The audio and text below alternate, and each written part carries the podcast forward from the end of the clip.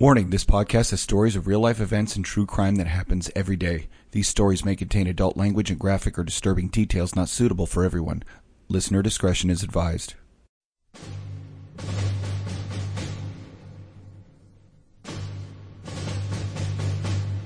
In our society, most people are content to go through their daily lives safely and peacefully. But our society is not always safe or peaceful. For that reason, some men and women answer a higher calling to defend and protect their fellow man. You probably know someone who is one of these people, or maybe you are one of these people. The ones who see and do the things most people would never want to. These things are sometimes heroic and beautiful, but often they are horrific and terrifying. It's these things they don't share about with other people. It's these things they carry with them, so you don't have to. But when they get together, they talk to each other about them. And they call these stories war stories. Welcome to another episode of War Stories. I'm Tom. And I'm Chuck. And this week we're going to have um, sort of a, it's not an email show, but it's, we have a guest, but it's also a show about an email. so it's a, right. She's a registered registered nurse through the pandemic and wrote her decided to write her thoughts down regarding everything. Right. So uh, we got this email and we read it and we were going to read it on the air, but then Chuck reached out to this gal. And uh, are we uh, are we calling her by the name that she sent the email from? Uh, no, we we went over um, her name last night. Um, so right now we'll just call her the nurse. Um, so that we can uh, I can verify. Give me a second. When she, okay. So here is the email, and we thought we'd read it before we have her on, uh, just for the sake of uh, time here. Uh, it's called "They Called Us Heroes." I worked for years to become a nurse. Through many trials, tests, and tears, I clawed my way out of nursing school into a profession of which I was proud to be a part of. A dream became a reality. There was a certain pride that occurred every time I wrote RN after my name. Every day as I spoke to doctors and healthcare employees, I felt a sense of belonging and respect, not only for my profession, but for myself. I loved being a nurse. I loved how hard I had worked to earn my degree and the difference I was making in the lives of my patients. Then COVID 19 became a rampant across the country. I was scared. And as every other nurse in America now knows, the fear of facing the unknown while taking guidance from those who know nothing does not result in positive patient care. I did not understand the gravity of this statement. And now I understand I must share my thoughts with you so you may not only see my perspective, but also consider your own. The first few weeks were chaos. There were no guidelines, and it felt as if everything I knew was null and void. The rules of infection control, which were written in stone and tattooed in the hearts of every nurse, were shattered. It was a medical psychiatric unit equipped with two negative pressure rooms and flooded overnight with 10 patients who all had the sniffles or a low grade fever. Psychiatric patients do not know about infection control. Psychiatric patients do not care about your isolation precautions. So I watched as the doors on the patient's rooms had their locks changed and we were instructed to lock the door if the patient did not comply with isolation precautions. A locking mechanism that could be opened from the outside with a key, but not the inside. This medical restraint, which is technically legal with the proper documentation and a doctor's order, seemed inappropriate and excessive because mental illness does not always coincide with logical thinking, preventing many patients from understanding these new COVID 19 rules, let alone being able to abide by them. And as I questioned this practice to my coworkers and my manager, I was told this is what is best for everyone.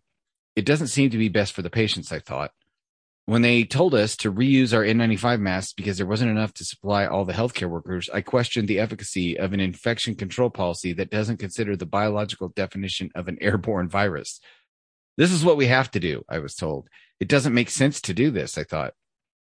When the patients entered the anterooms where the staff donned their personal protective equipment, which was connected directly to the patient's room, instead of staying in their locked rooms as instructed, the rooms were considered contaminated and administration opted out of using them. Take your PPE off inside the room and then step into the hall, they instructed. I thought to myself, you won't have nurses to take care of the ill if they are ill themselves. Then for three months, I watched as not a single administrator making these regulations stepped foot on our COVID unit. They didn't care because they aren't us, I thought. After watching stories on the news of overworked, understaffed nurses fighting for the lives of their patients, I thought of how proud I was to be a part of this profession. They called us heroes.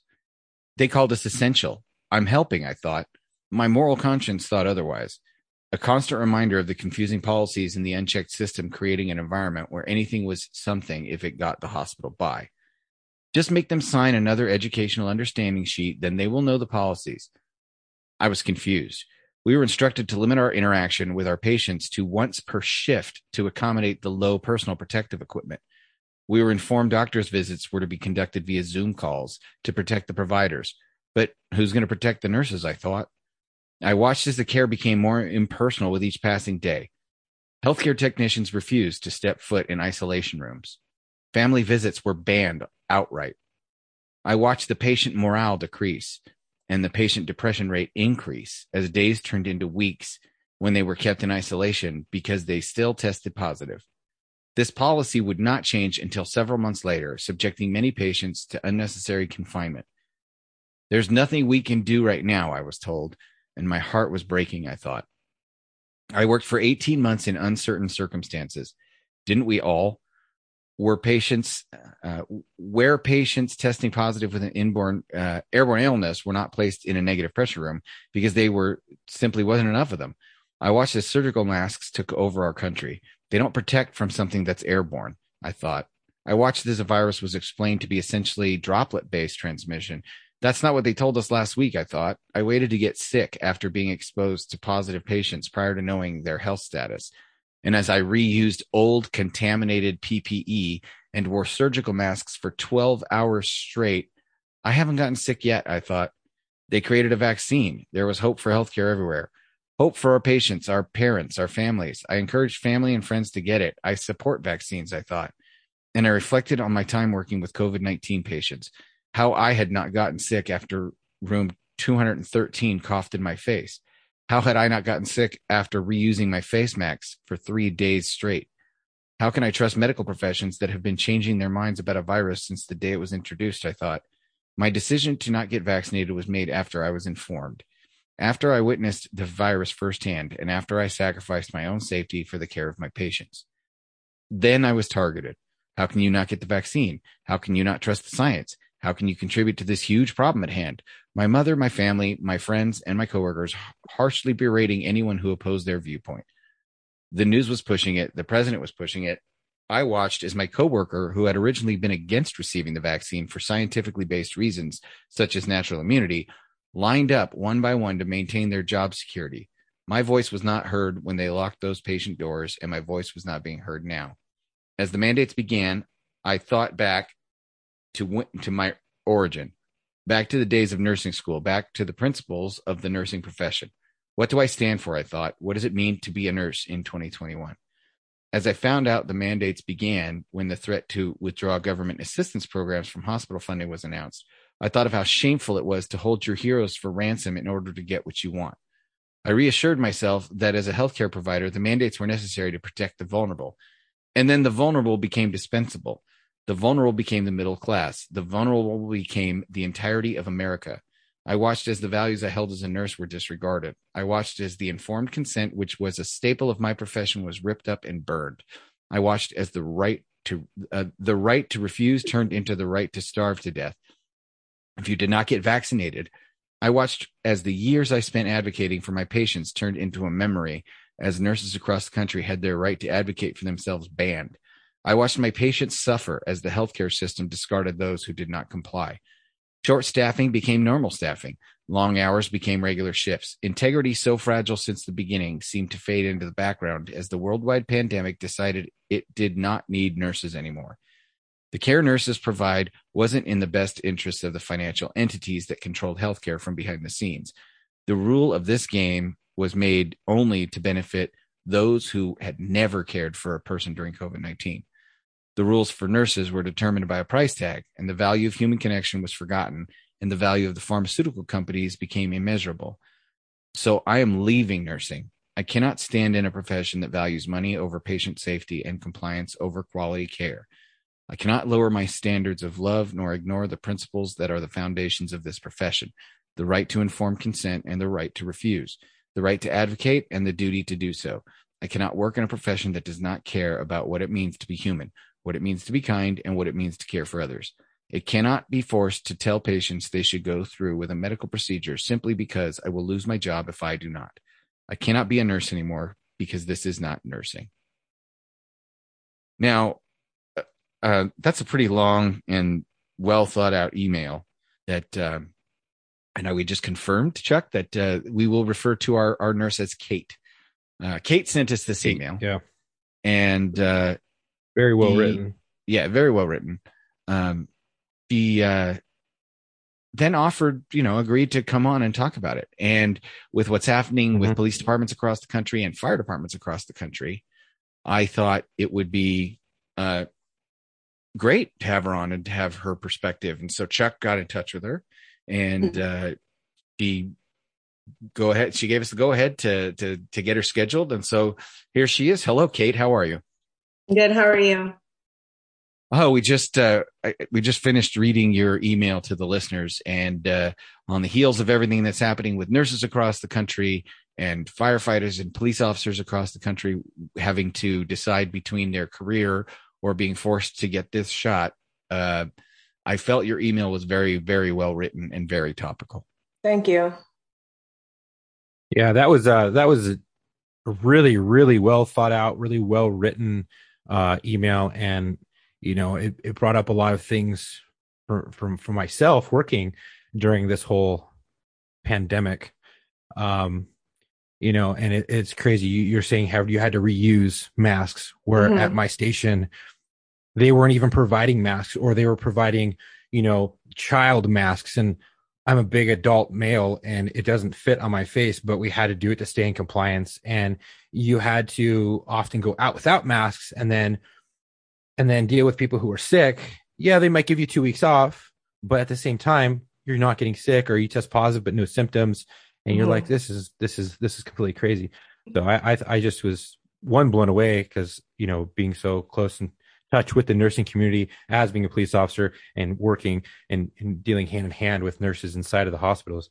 This is a very very well written email. Thank you. And it, um, what actually happened was i i got to a point where i was very frustrated um, with everything happening um, everything i had experienced. And i i decided that i didn't want to be a nurse anymore. And I realized that when I had that moment of realization, I needed to write down why, because it would come to a point where I, maybe this pandemic would fade into the background and I might not remember the reasons or the feelings that I felt um, in that moment. So it, it um, that's kind of how that came about. Now, tell us a little bit about yourself and, and walk us back a little bit. How did you get into nursing and how long have you been a nurse? So I got into nursing right after high school. I've been a nurse for seven years. Um, and I originally wanted to go into the medical profession, but I didn't know what I wanted to do. Um, and so I started out in nursing school because it was two years initially. And I thought, if I don't like it, you know, I can switch to something else, but at least I'll have that medical foundation under my belt. Um, and I, I got into it and I really enjoyed it. So I pursued it. Um, I started off in long term care and uh, med surg. And then from there, I went to um, home health and pediatrics and eventually ended up in psychiatric nursing. Okay. So that hence the the psychiatric wing of the hospital that you were mentioning right. in your letter. Yeah. Okay. Okay.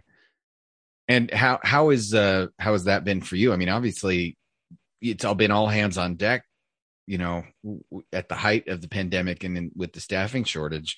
So I, I'm guessing that while you're, you know, specializing in psychiatric nursing, you've probably been thrown into just about everything in the last 18 months. Yeah, just about everything. Um, I worked on our medical psychiatric unit. So we got um, the patients from that hospital that were medically ill. So uh, naturally, my unit became the COVID 19 unit.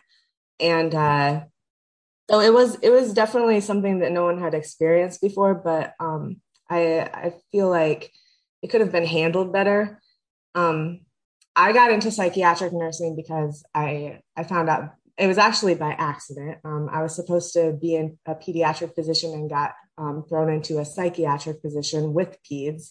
But I found out that I loved it and I wanted to pursue it further. So um, I did that for a couple of years and ended up on this medical psych unit, which went really well um, until COVID hit. And how how did it change? Like in right in well, let me backtrack a little bit.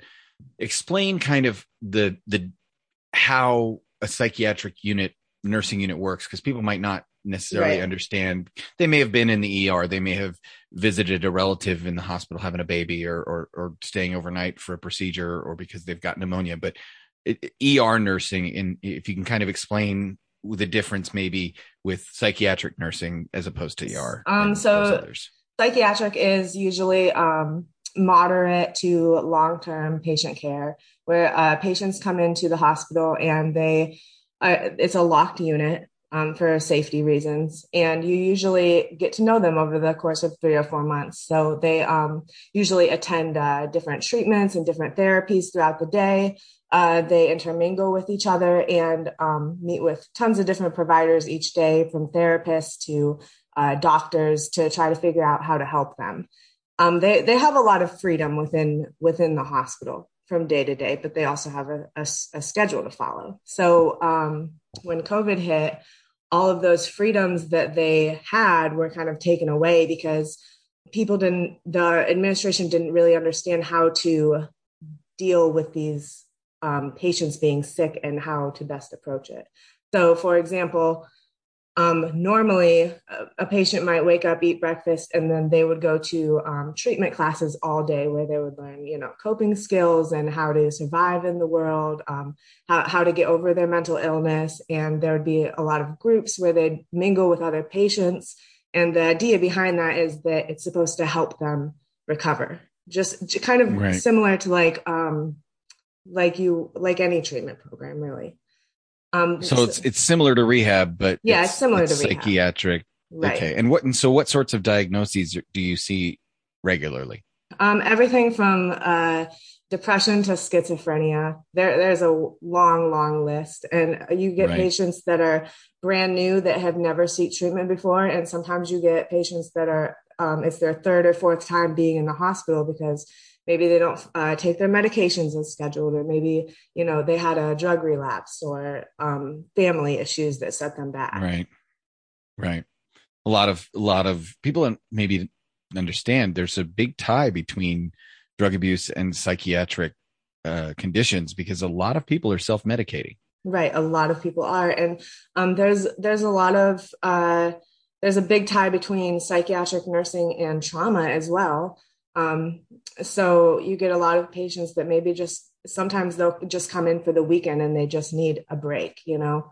Um, and sometimes you get patients that have uh, severe trauma from the time they were a child, and so they're in and out of the system. Um, but it, it ranges. Right. And, and and for your unit to become a COVID unit, what did that do, and how did that change that psychiatric unit?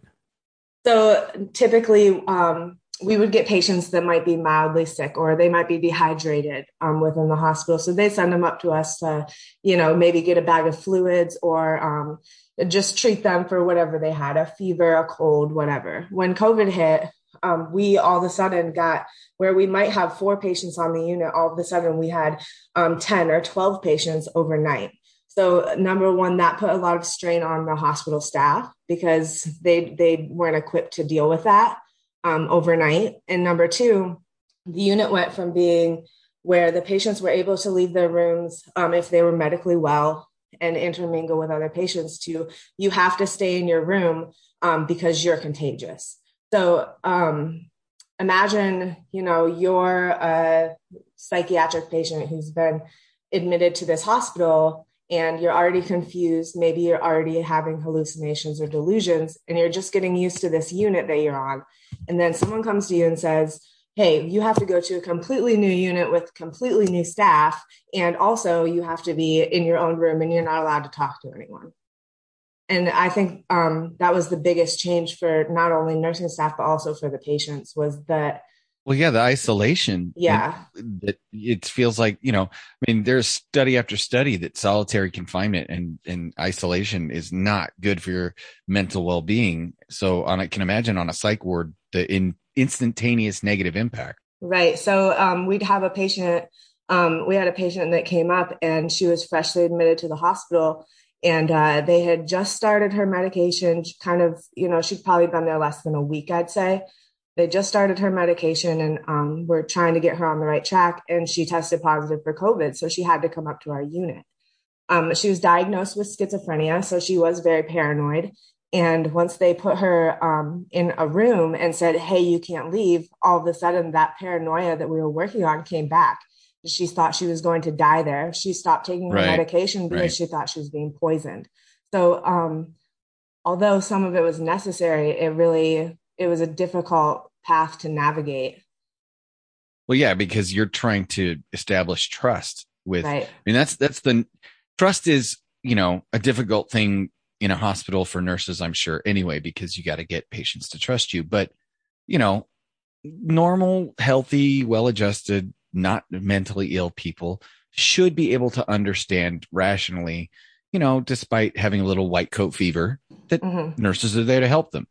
Not so for the mentally ill. Right, not so. Um, so it was really hard to try to explain to someone who already wasn't mentally well that um, you have to stay in your in your room to keep everyone else safe because they didn't understand. They didn't, you know, they were some of them were asymptomatic. Like, what are you? What do you mean you're telling me that I'm sick and I can't leave my room? I don't understand. Um, so now was this they had tested positive for sure? Yeah, yeah. Okay. okay. Um, so it became this battle where you know not really i'd say it I, I, think there's a better word but that's the first one that comes to mind. It became this battle where the patients wanted to leave because they got used to i attend groups i see other patients i see the doctors you know throughout my day regularly to you have to stay in your room confined. And um, it made it more difficult because it's a psychiatric hospital so those rooms don't have anything in them for patient safety they don't have hmm. TVs. They don't have, um, they have nothing. Um, so really, they were in these rooms where maybe the best thing they could get for interaction or entertainment was a phone call. Like a prison cell. Wow. Yeah, yeah, right. Yeah, it is. It and it's it's really for patient safety, but there's, I mean, it's necessary, but it sucks if you're confined to that room for 24 hours a day. But I mean, you. Here's the thing: at what point is it necessary? Necessary. I understand early on when they're not sure you know they might have to take some extra precautions. They have to but but you can't use the same treatment program for the psychiatric patients as you you can't just you know oh well that works for the ER it works for the ICU it works for the maternity ward. That's what we're going to do for the psych. It's not the same thing. It's not. So what they did was they said um, all the patients that are refusing to stay in their rooms and stay in isolation precautions we're going to write a medical restraint order for them. And um, normally, a medical restraint is used for something that is very critical and um, that the patient needs in order to sustain life. Like, for example, some medications like Clozaril, you have to take, uh, you have to get draw weekly labs um, to make sure that those levels are safe in the body. So, if the patient were to refuse, but the medication just started working or um, uh, they think that it might be helpful, they might say, hey, let's put them in a medical restraint, get these labs, because long term, that's going to be more beneficial than the restraint is harmful. Does that make sense? Right, right. Right. It's it's the same idea behind a felony arrest with a forced blood draw. You have yeah. to weigh, you know, the gravity of the offense or the right. benefit to society against, you know, the loss of one person's personal liberty. But the issue of using medical restraints for patients um, who tested COVID 19 positive was what I personally saw was that it was more harmful to them long term to be locked in those rooms than it was beneficial for everyone else. Because right. we, all the staff, we can still wear PPE, you know, we can still. We can still wear our masks when we leave the nurses station. It wouldn't have been an issue. But the isolation of the patients, them not receiving treatment for weeks, and um, being confused and refusing their medications was damaging. Yeah, I can imagine. I mean, think of you know all the horror stories you hear coming out of nursing homes.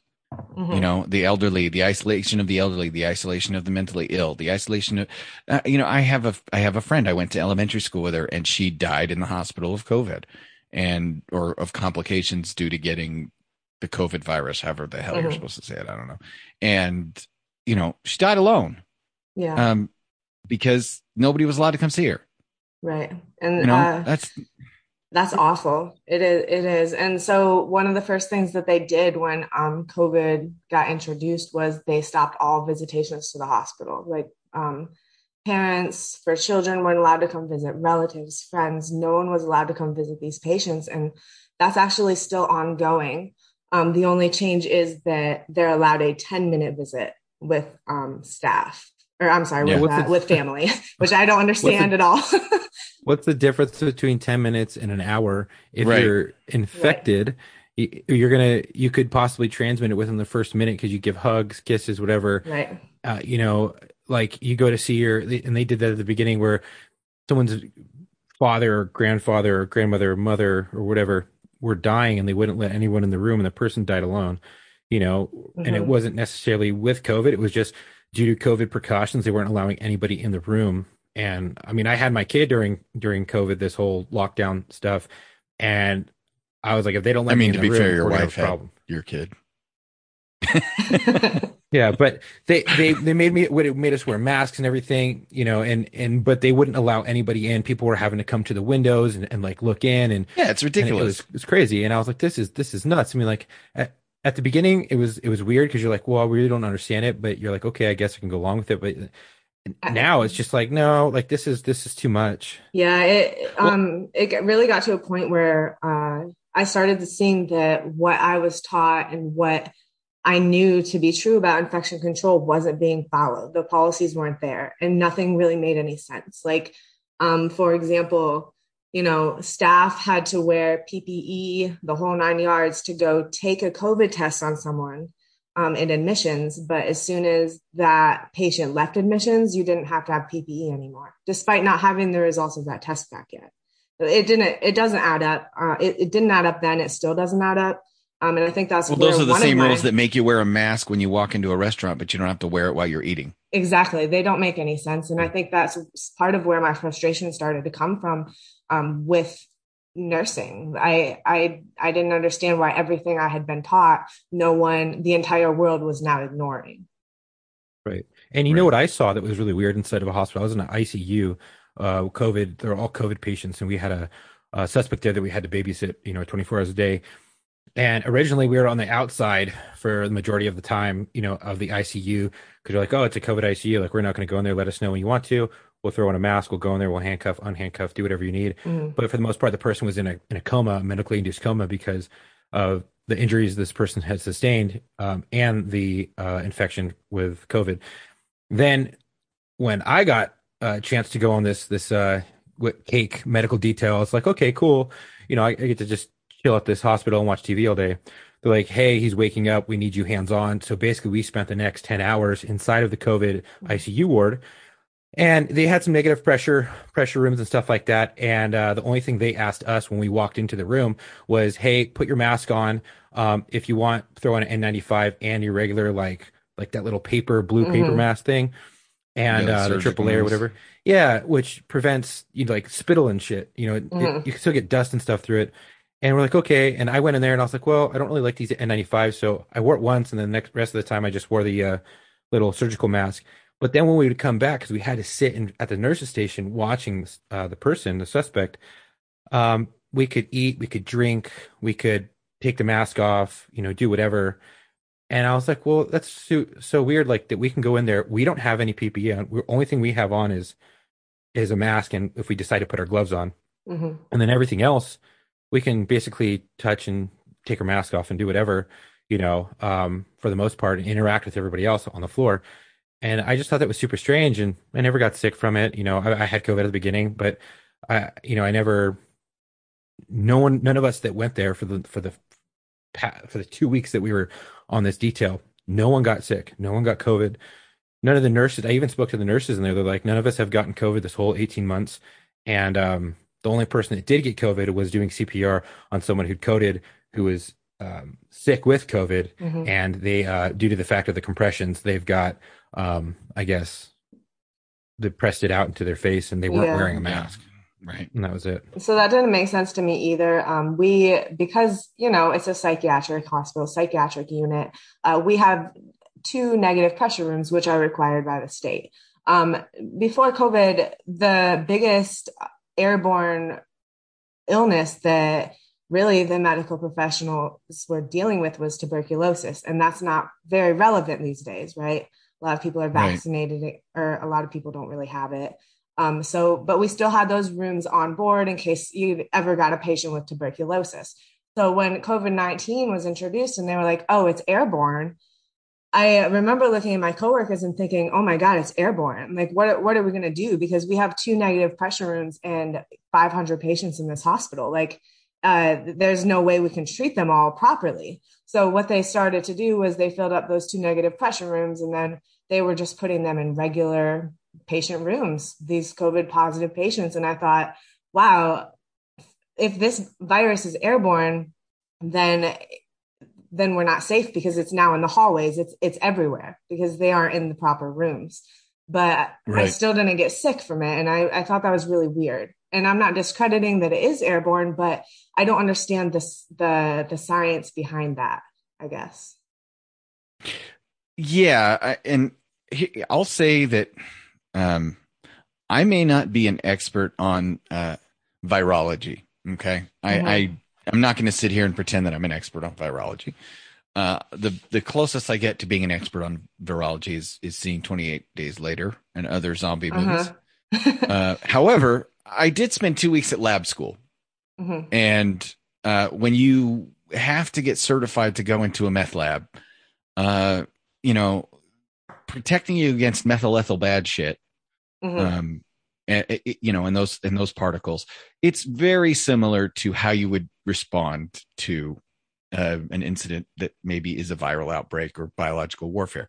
It, you know, you have the hot zone, you have the decontamination zone, you have all that's it's all the same protocols. Mm-hmm. So I am familiar with some of the protocols, and I am familiar with personal protective equipment up to level A. I'm not certified at level A, but I know what it takes. And I know that people going into labs against the virus have to wear level A right. if you don't want to get it, period.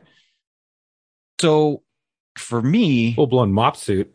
yeah. So for me, I'm as I'm watching people try to protect themselves against a virus that at the beginning that when they're like, Hey, we don't know how quickly this spreads. We don't know anything about it. We don't know this. We don't know that. We don't know how long it stays alive on a surface. We, okay. In the beginning, when they're trying to be cautious and they're asking people to wear masks when they go outside and stand six feet away from each other, it just try and slow the spread so ERs don't get overwhelmed, blah, blah, blah, blah, blah. I get that mm-hmm. early on. But the more they started to understand about it, the more they understand how it gets transmitted, the more they understand that it's, you know, what versus droplet based versus airborne versus all this and all that. They don't adjust the protocols to common sense, you know, flu virus type protocols. Right. Because here's the deal. Unless you're in level A, you're, you, then it doesn't nothing, matter. the rest of it doesn't matter. Yeah, yeah. You know, yeah. wash your hands, don't touch your face, don't spit on people, coughing, you know, all those things that a hospital normally does to protect against the spread of influenza mm-hmm. is kind of the same protocols that you would need to protect against this because it's kind it re, say what you want about death rates and survival rates and all this it's kind of the same thing Yes. So I remember um, when we had really low PPE in the beginning, they I came to work one day and they said, um, "Well, we don't have enough PPE for everyone, so here's what we're gonna do." They gave us, uh, uh, I think it was three N95 masks and three paper bags and and three Ziploc bags, and they said, um, "You're going to wear your mask for for the entire shift, and then you're going to put it in a baggie, and the next day you're going to wear." The second mask and then the third one, right? And then you're going to rotate them. So after you get done with the third one, you're going to go back to the first one. And I, what? Uh, yeah, yeah. So we would essentially use all three masks twice. And um, we looked at each other and we said, this doesn't make sense because when you're taking off an N95 mask, you know, there's certain there's a certain way that you do it so that you because you consider the outside of it contaminated, right? And you don't want to touch that. And then you you take it off a certain way and throw it away, never touching the outside of the mask because Right. that's where the that's where the virus is, that's where whatever contaminant you're dealing with is. It's on the outside of that mask. So when you Right. take that dirty mask and you put it in a Ziploc baggie, I don't understand the logic behind thinking that the contaminant is not going to travel to the inside of the mask while it's in that baggie. You know what I'm saying? it's a petri dish. Yeah, exactly. It's a petri dish, Just- and that's exactly what we said. It didn't make any sense, um, but they had us do You it. if they weeks. said to you like, "Hey, put it in this, put it in this little UV locker, or spray it with this," you know, yeah, something other than just put it in a put it in a put it in a Ziploc. Just, Yeah. just put it in Ziploc. And I think I mean- that I think some hospitals did have them sterilized, like with UV. I think some of the bigger hospitals, maybe in New York or something. Um, I think I remember seeing something about that on social media. However, ours did not. It's a psychiatric hospital. They're severely underfunded, no matter where you go in America. right. Um, Right. So Unfortunately, yes unfortunately and so we didn't have that that special equipment um but i still after that was asking myself like why haven't i got gotten sick i don't understand this if it's actually airborne even if it's contact precautions or droplet precautions i don't understand how i haven't gotten sick from this You know what's So- funny? It- oh, sorry. Go ahead. No, no. I was going to ask a Oh. different question. Go ahead. Oh, okay. I was gonna. Say, you know what's funny? Th- and this doesn't surprise me whatsoever because when this whole thing was going on, when they finally gave us masks at work, um, we did not have N95s. Um, they didn't have any. There wasn't a shortage or whatever. So they ended up making masks out of t-shirts. oh wow Mm, Um, yeah. and they made some 'Cause that's masks out of- safe. out of cloth. Also, it's very and, safe. and then and then then then we got children's masks. Oh and then we had children and adult, but they were just like little three layer uh, um, blue ones. And then we got some N95s, Oh. but we would often run out. So you would have to grab one because you can only grab one. And then they're like, hey, if you run out, make sure you save your mask, re- take it on and off after every call, Mhm. um, wear it in the car, do all this other craziness. And then at the end of the day, just leave it in your war bag. And then the next Oh. day, put it back on. And we're like, I started thinking, I'm like, this is How do you keep track of which side is which? yeah you're like, yeah, you're like, this isn't sanitary. And I, I was like, so I have an N95, but you want me to keep it in my bag after I use it. And you would go and put it on, and it was like one size for everybody. And so the, the females, the smaller females, it was swamped on their face. Mhm. And then the bigger males, it would barely fit and it wouldn't fit around their ear. And, and like for me, I would try to pop it on my ear and it would snap. And so I, I wouldn't be able to wear it because the seal is gone. It's, it's broken. Right. And so often at the beginning, we weren't wearing masks because we couldn't. And so we were in the thick of it, dealing with people going into, you know, COVID hotels and stuff like that. And we were all like exposed. And, and it doesn't surprise me at, at all that, that hospitals would do that because I went to a hospital one time for a biological, um, like attack weapon or whatever. Mhm. I was exposed to, I think it was biological. Yeah, I was exposed to ricin Mm. and they did the hospital they treated us at, which was a major um, trauma center. Yeah, they I- did not know how to treat us. They basically we had a whole engine, Mm-hmm. uh, three officers Uh-huh. were all stuck in this one room, and not Wow. to mention, I was the last one to get transported, and I had touched everything that came out of the apartment. I was dealing Wow. with everything, and the guy was cooking it in his apartment. And I finally went up to the supervisor after I had already door knocked a bunch of houses for like two hours, and I was wearing gloves the whole time because I had touched the bag and put it, gloves on to just make sure that I was contaminated, but no one else was. Mhm. And I, I talked to the supervisor. I'm like, hey, just FYI, this what happened. He's like, oh, you got to go. They transported me with the, the the the rescue ambulance. We went to the hospital. They pulled me off. I was the only one who had to get down into his underwear Oh, inside wow. of a broom closet. No shower, no decontamination. They said, "We'll just have your partner grab your clothes." And I'm like, "But if I've already touched my clothes, isn't that person contaminated?" Then they put me in a room by myself, and then I asked to go into the room with my uh, with one of the other guys I knew because we were all contaminated. And in the hallway of just where everyone's walking back and forth, you had about 15 firefighters, 10 to 15 firefighters Wow. whatever it was. I didn't take a head count, but it was a lot. It was just a sea of firefighters that were all supposedly contaminated. And if we, it was like legit and Mhm. it was active, we would have screwed that whole hospital. Yeah, you would Like, have that ricin. You can't mess done. with ricin. It's actually No. something I've only ever read about. I, that's crazy Yeah. that you had you came in contact with it. Yeah, so it tested. We had to call hazmat. Tested Mhm. positive, but not activated. He missed one ingredient. Wow, that's So lucky. we came so close to just screwing over one ourselves yeah, and the whole hospital and all the nursing staff. And I was like, look, and I'm like, dude, like we're all in different levels of clothing. I'm the only Right. one that's basically naked.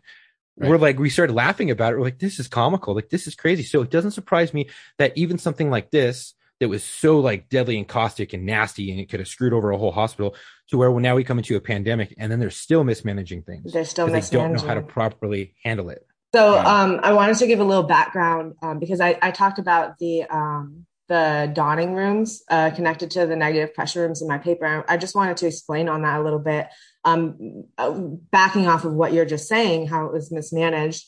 So uh, there, these negative pressure rooms have what's called an ante room, right? Um, so it's a it's like this tiny little room next door that has all of your PPE in it, and in between that room and the patient's room is a door. That door is not locked. Um, so we would don our PPE on and then step into the patient's room, right? Um, but because that door was not locked, but the patient's uh, door to the outside hallway was, the patients started opening that door to the anteroom. right? They're desperate. They want to get out there. They're, they're, they feel trapped. Um, and they would, we would find them in these anterooms. Administration found out about that.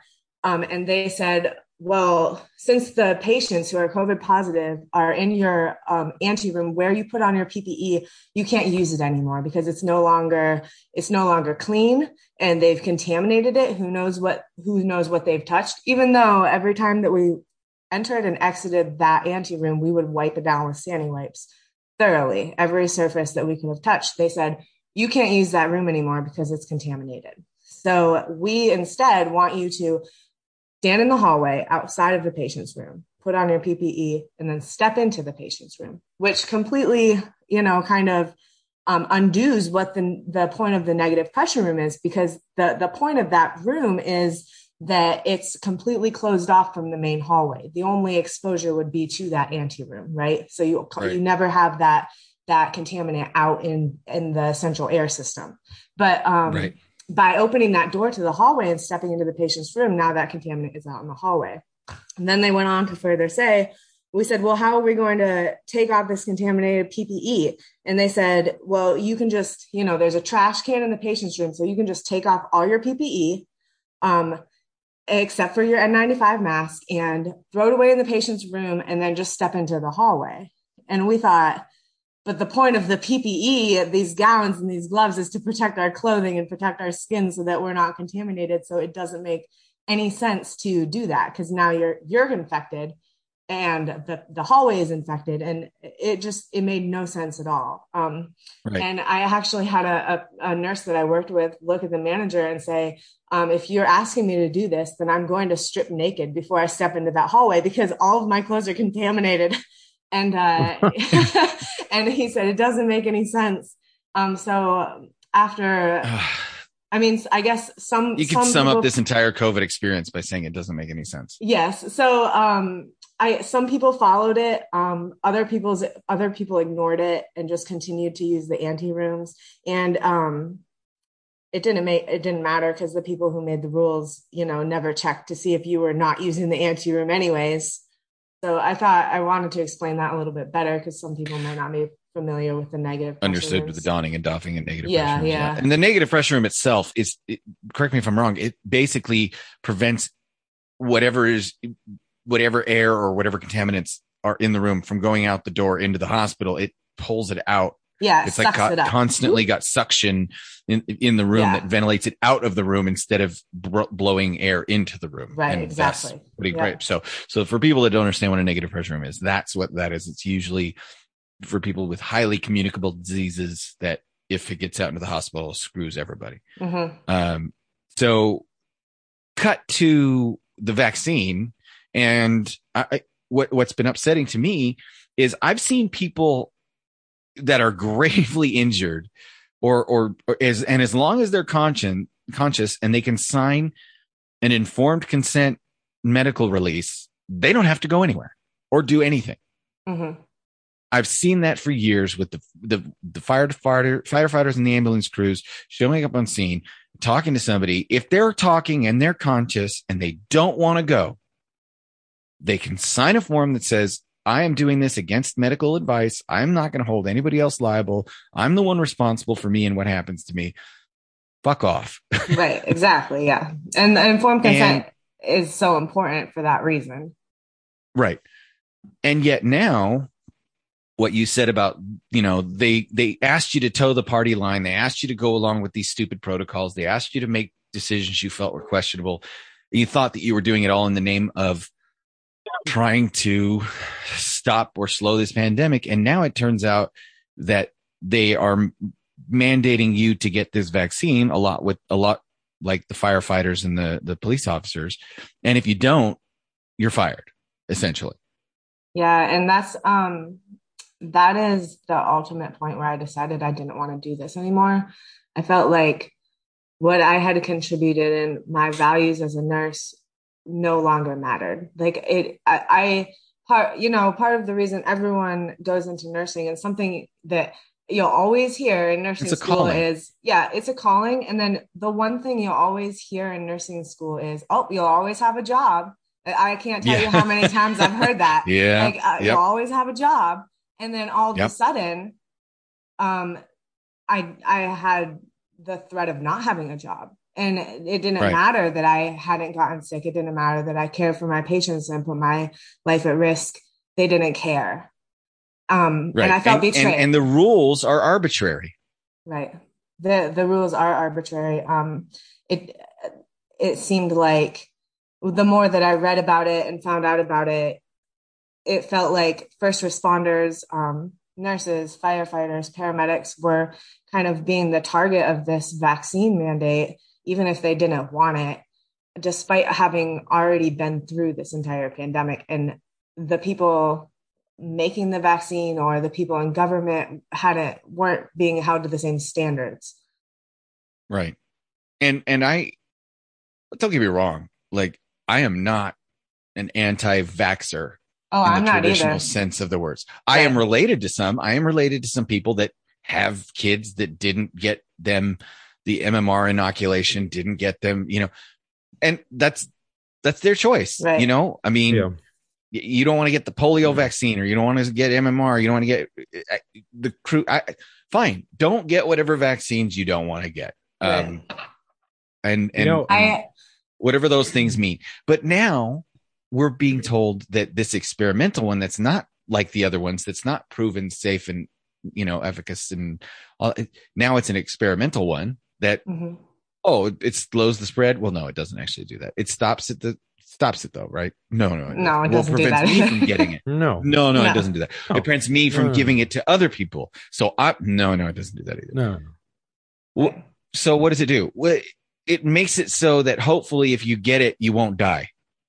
Mm-hmm. Um, I got it and I didn't so die. Stupid. Right, but there are some people I, that got it and did die, and th- then it, it's kind of ironic and comical because they're saying, "Oh, if they haven't got the the COVID nineteen vaccine, it could have been a lot worse." They died. Like, it, how could it, it have been right. worse? so, right. Let me let me piggyback right. on this. Um, I I uh I'm not anti-vax vax either. You know, I've had vaccines as a military. I have a lot of vaccines, including yes. H1N1, the swine flu. Mm-hmm. That shit was forced upon us while we were there. And then all of a sudden, nothing was talked about it anymore. The country went dark on it, and everyone just forgot about it. Was it still there? Absolutely. I I have never been so sick from a vaccine in my life, and I, I I was the worst pain in my life. And at the age of like 19 years old, I was like, I am never going to do a forced vaccine ever again in my life mm-hmm. that I have not already had, like like a flu vaccine or whatever. Yeah, something like, that's like not. proven, like yeah, and people have been getting mm-hmm. this for years. Yeah, and and and I talked to other people when I got out. I was like, "Oh, hey, did you ever get that vaccine?" They're like, "No," and I was like, "Oh shit, I did." Oh wow! And you know, I have typhoid and all that other stuff, in in a bunch of different vaccines. And then when I was in the hospital in the ICU ward, and I was speaking to all of the nurses in there because what do I have to do all day mm-hmm. for 10 hours? But, you know, shoot the shit.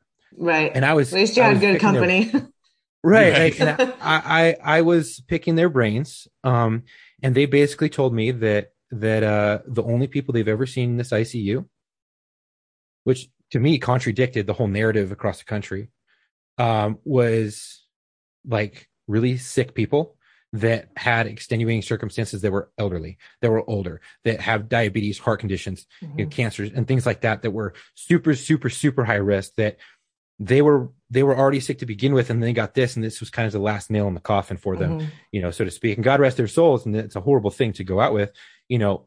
But and i was like man that's that's crazy you know like i like nothing no one's ever been here that's been you know younger or in good shape or whatever. And they're like no we haven't seen one person in here and there has been a few outliers that have been in decent health but then you really start talking to their friends and family and then there was an underlying symptom like there was an underlying cause or whatever that caused them to get or maybe they had one that they didn't know about. Right, a congenital heart defect or something. I mean, Right, and- seriously, the people are so in it, the flu. The flu. Every time you, eh, this was my my my idea is just everybody stop getting tested. And here's why. Did you go get tested every time you got the got a cold? No. No. Right. Right. You you had the sniffles and a runny nose and a sore throat, and you're like, oh, I know what this feels like. This feels like a cold. And usually it goes away in two or three days. And then two or three days later, when it went away, you didn't worry about it. Same thing with the flu. Oh, this is the flu. I know I'm going to be down for a week. I should really Mhm. be careful and not be around anybody. Wash my hands. Da da da da. Stay on the couch. Throw have a have a wastebasket next to me for all my gross tissues. Call it good. hmm Did you go get tested? No. So Right. how many times have you have you had a cold or had the flu or had one some symptoms and not known what exactly it was that you had? Oh, Uh, your whole life. at least two or three times a year yeah. for your whole life. right And now because you get a little sick, you're like, oh my God, I have to go get tested. What if this is COVID? Well, what if it is? Right. And and mean- the other side of that is, you know, they're they're making us getting those who aren't vaccinated, we have to get tested every week. It doesn't matter if you have symptoms or not, right? Oh, you're not vaccinated, Right. so you have to get a test every single week. My issue Right. with that is um, I recently read an evidence based um, research article that stated that the chance of um, of vaccinated persons becoming infected with COVID 19 was somewhere around like um, 23% for the household, right? The chance of unvaccinated people becoming infected with COVID 19 was 25%. So if vaccinated people can still contract and spread the virus, why aren't they having to be tested? Yeah. Yep. Yeah. You know, or or why, if I have to go get a surgery, do I, that does not have a vaccine, have to go get tested, show my 72 hours that I'm clean and not dirty? Um, because that's the way they make me feel is dirty. And it's like a piss yet test. if if they say they also told me, but hey, if you're vaccinated, you don't have to do any of that. You just show on up and we're cool. And I'm like, uh But they can You- still do the same shit as the un- but you know, yeah, Oh, but you know, like, uh, that. So Yeah. if, if I'm vaccinated and I, I'm have COVID, you don't give a shit. yeah, it but doesn't I'm even matter. non-vaccinated and I don't have COVID, you give a shit. exactly. That I don't have sense. COVID. right. It's it's crazy. My dad had COVID. He was vac. He's vaccinated. It's it's fucking nuts.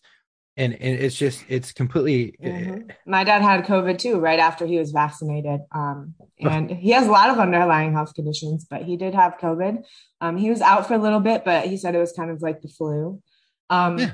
One of and the, if people want to get vaccinated, go get vaccinated. right, go. I encourage But stop it. telling us what to do. right, exactly. look And like a muppet when I'm. I look very much like a like a puppet, getting very angry. so when when the vaccine first came out, um, I did some research on my own because I, I like to be informed. It's something they teach you, you know, in this profession is you need to have evidence based stuff. You need to know what you're talking about before you say it, so that you can maintain your credibility. So I did some research, and I can't cite the exact um, article, but I found out that the mRNA.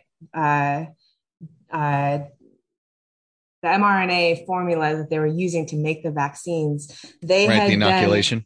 yeah, they had been developing it in um, labs for uh, the last 10 years. um, to treat things like HIV, um, a couple of other things that we really haven't found cures for, but it had never been released on the market, this mRNA technology, because it had always failed. So for the last 10 years, they've been trying and trying and trying to release this um, technology and it hasn't worked. There's been awful side effects. It's, it's just not worked at all. When COVID-19, oh, we're all part of a big yeah. study. So when COVID-19 came out and they were like, Hey, guess what? This mRNA uh, technology that we have, we made it work. We made it work in, you know, six months, a year, boom. Uh, we couldn't figure it out for 10 years, but in the last year, we figured out the, the secret. I thought to myself, if it hasn't worked for 10 years, how did they fix it that quickly? Right. In, Ironic. In 10 months. Yeah. Well, we appreciate you coming on because I thought your plight was very similar to the what's been going on. And I've I've got a firefighter friend who's been on this show who shall remain nameless that is hitting me hard. You guys, we shared it on social media. Unfortunately, for some reason, it shared upside down. I can't figure oh. out why. But it's a letter from a fire department basically telling everybody get the vaccine or you're out. Wow. And yep. Like just done. Mm. No, no that's yep. it. There's Bye. a lot. There's so there's much. a lot of bullshit going on. So, so much it's a lot. And, I, and I, I want to tell people, and I want to tell my vaccinated people this: you need to stand with the unvaccinated people. You need to not be that dick who goes, just go get fucking vaccinated and make it easier for everybody. No, because the next time when it's something that you don't want to do, there's going to be no one to stand up for you. Yeah. So mm-hmm. this is about this is about personal freedom. This is not about like, oh, just do it already. Everybody's doing it. That's called fucking peer pressure, and it didn't work when you tried to get me to smoke weed in seventh right. grade. And it's my mom told me, and my mom told me, if all your friends jumped off a bridge, would you do it too? Would you do it? Yeah. Exactly. And now as an adult, I'm like, mm, no, mom, I wouldn't. Thanks, mom. hey, I have some right. Kool Aid. Um, everybody here has taken it. They're just asleep right now. Just you should take it, it too. Yeah. yeah. Same concept. yeah. yeah. Well, Chuck, I believe you have somebody that we can dedicate this episode to. I posted about this on social media, but uh, we wanted to dedicate this episode. Go ahead. Yeah. Firefighter and father of three dies weeks after suffering severe burns on the job. He fought so hard. Lieutenant Malachi Brown of Baxter Springs, Kansas, died almost a month after he was injured while fighting on fire on uh, October 15th. A Kansas community is mourning the loss of a beloved firefighter who died nearly four weeks after he was seriously injured during a blaze. While fighting a structure fire on October 15th, Lieutenant Malachi Brown of Baxter Springs Fire Auxiliary experienced uh, severe uh, experienced severe third degree burns over a fourth of his body. His wife Jessica Brown shared in a post to Facebook last month. Brown was flown to a burn unit in Missouri, where he was sedated and placed on a ventilator to help with swelling and pain management. While doctors made it clear Brown would have a long road toward recovery, they expressed hope he could leave the hospital by the end of the year. There has been nothing official, but after talking to several nurses, it may be uh, December before he can he gets to leave the hospital, hopefully to go home, but could be rehab facility for uh, physical therapy. She said, if he gets to go home sooner, that would be amazing. If he has to stay later, um, to be healthy and safe. That's all that matters. This is right. the closest thing to a timeline we have gotten. Um, and uh, I have a real quick. Subsequently, he he ended up succumbing to his injuries. He he did not make he it did. home. No, and this was from uh, FEMA right here. Um, on Friday, October 15th, 2021, Lieutenant Malachi Brown was working on the scene of a residential fire where he suffered third degree burns. He was transported to the Springfield burn unit and was placed in a, a medically induced coma. Lieutenant Malachi Brown succumbed to his injuries on Wednesday, November 10th, 2021. He was 32 years old, the rank of lieutenant. He was a volunteer firefighter. Uh, he died on um, November 10th, 2021, suffered burns, and uh, was a residential fire. Well, rest easy, brother. We got it from yes. here, and uh, we appreciate everybody. Family. All, yeah, and all, and, and think about this: all the nurses out there, all the firefighters out there, all the cops out there, those people that are putting their lives on the line and willing to to die and leave their families to put out a fire, they're all being told, "Hey, you don't want to get this ouchie? Fuck off." So mm-hmm. If you if you if you agree with that, by all means. But if you agree with that, by all means, also stop listening to this show because at that point, you know, we're just not even close to being on the same page of Mhm. music. So And the fact is that those people that you're willing to shun for not getting a vaccination are the same people that you are going to be more than happy to see when you need them.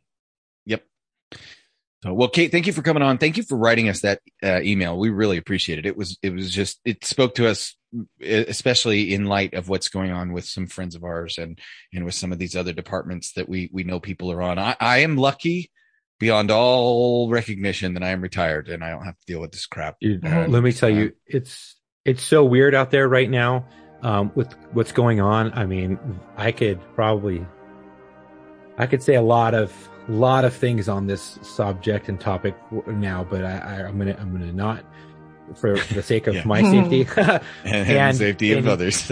yeah, and you know what? It's crazy. It's weird, and they're willing to let um, thousands and thousands of firefighters, officers, um, just assign them home in, in hopes of peer pressuring them into forcing a vaccine on top of them, and then saying, "Okay, you guys can come back." Um, it, it's it's crazy. and the mandate's going to get struck down. It's going to get struck down. Mhm. The, it's just the question is, are they going to make you comply with it before it gets struck down? So, time. Mhm. all right. Well, on that happy note, I wanted Yeah. to thank Kate for coming on, uh, and uh, wanted to tell everybody until our next episode, come home with your shield or on it.